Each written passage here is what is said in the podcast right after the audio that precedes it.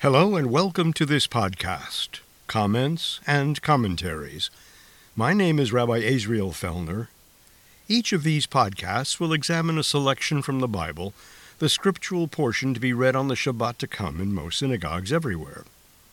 I invite you to join with me weekly to share thoughts and perhaps start a conversation about contemporary issues which have serious consequences and which require our consideration.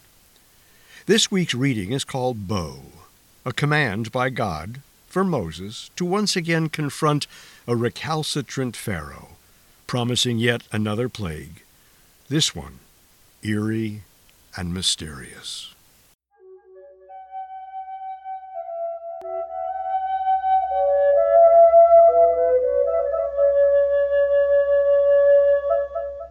A plague of darkness.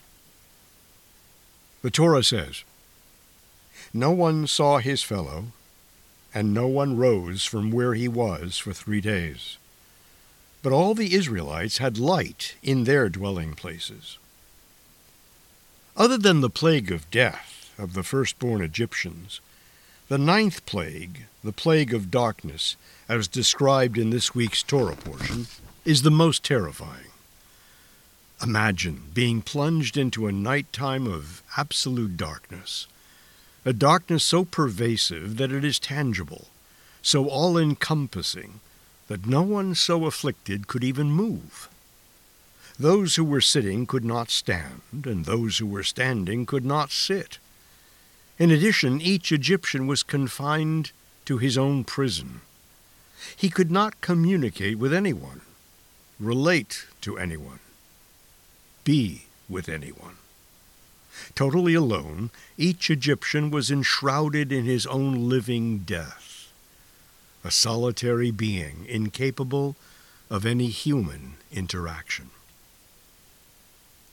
Despite the fact that all the plagues are anchored in some naturalistic environmental context, we can infer from the Torah, from Scripture, that these afflictions were not to be rationalized away by gathering scientific proofs which explain these phenomena as abnormal outbursts of nature which occur from time to time.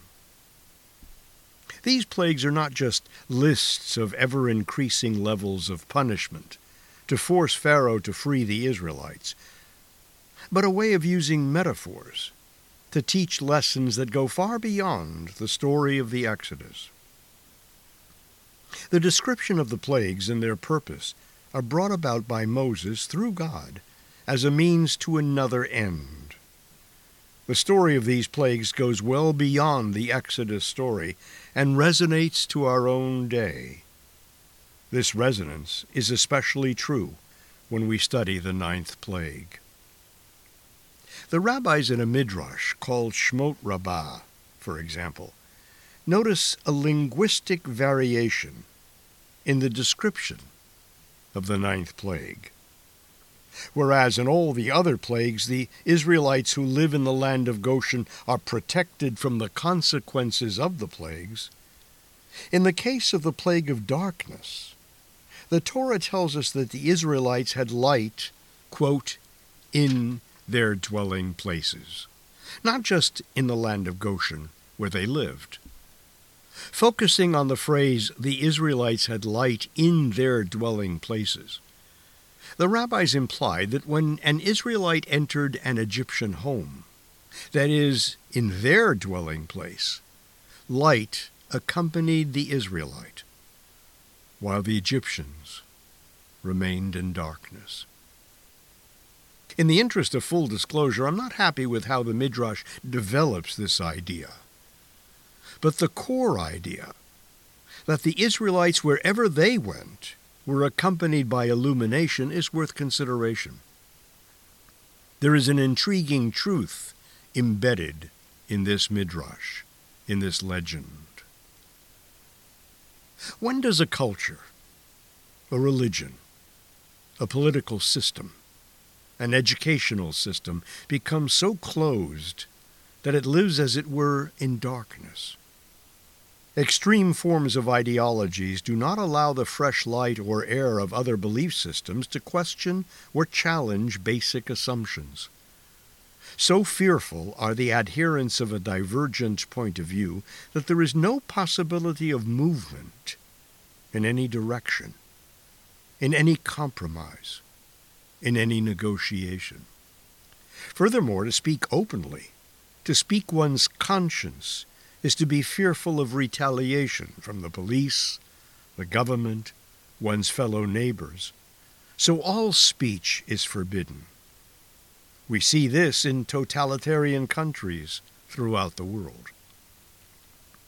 We also see this phenomena currently on the college campuses, where certain ideas cannot be discussed, where books are sometimes banned, and professors are afraid to bring up subjects that might offend a student. But the most heinous examples of a plague of darkness are the images of little children dressed in symbolic suicide vests and taught to decapitate little dolls in preparation for martyrdom. This kind of darkness has descended over some parts of the world, and the power structure can neither stand or sit, move about, or even interact with one another as described in the ninth plague of darkness. In certain parts of the world, however, Israel is a beacon of light. By any standards, its innovations, creativity, willingness to go anywhere to help during natural catastrophes, together with its open society, its support for human rights, and its educational institutions, illuminate the darkness wherever and in whatever venue. Israelis go to many parts of the world to bring their expertise to those in need and shed light where there is darkness. And unlike the ancient Israelites, who, according to the Midrash, only illuminated their own individual setting, the Egyptians remaining in darkness, modern Israel casts light into the darkness in whatever part of the world needs help and she is much more often than not a luminous promise of support and hope.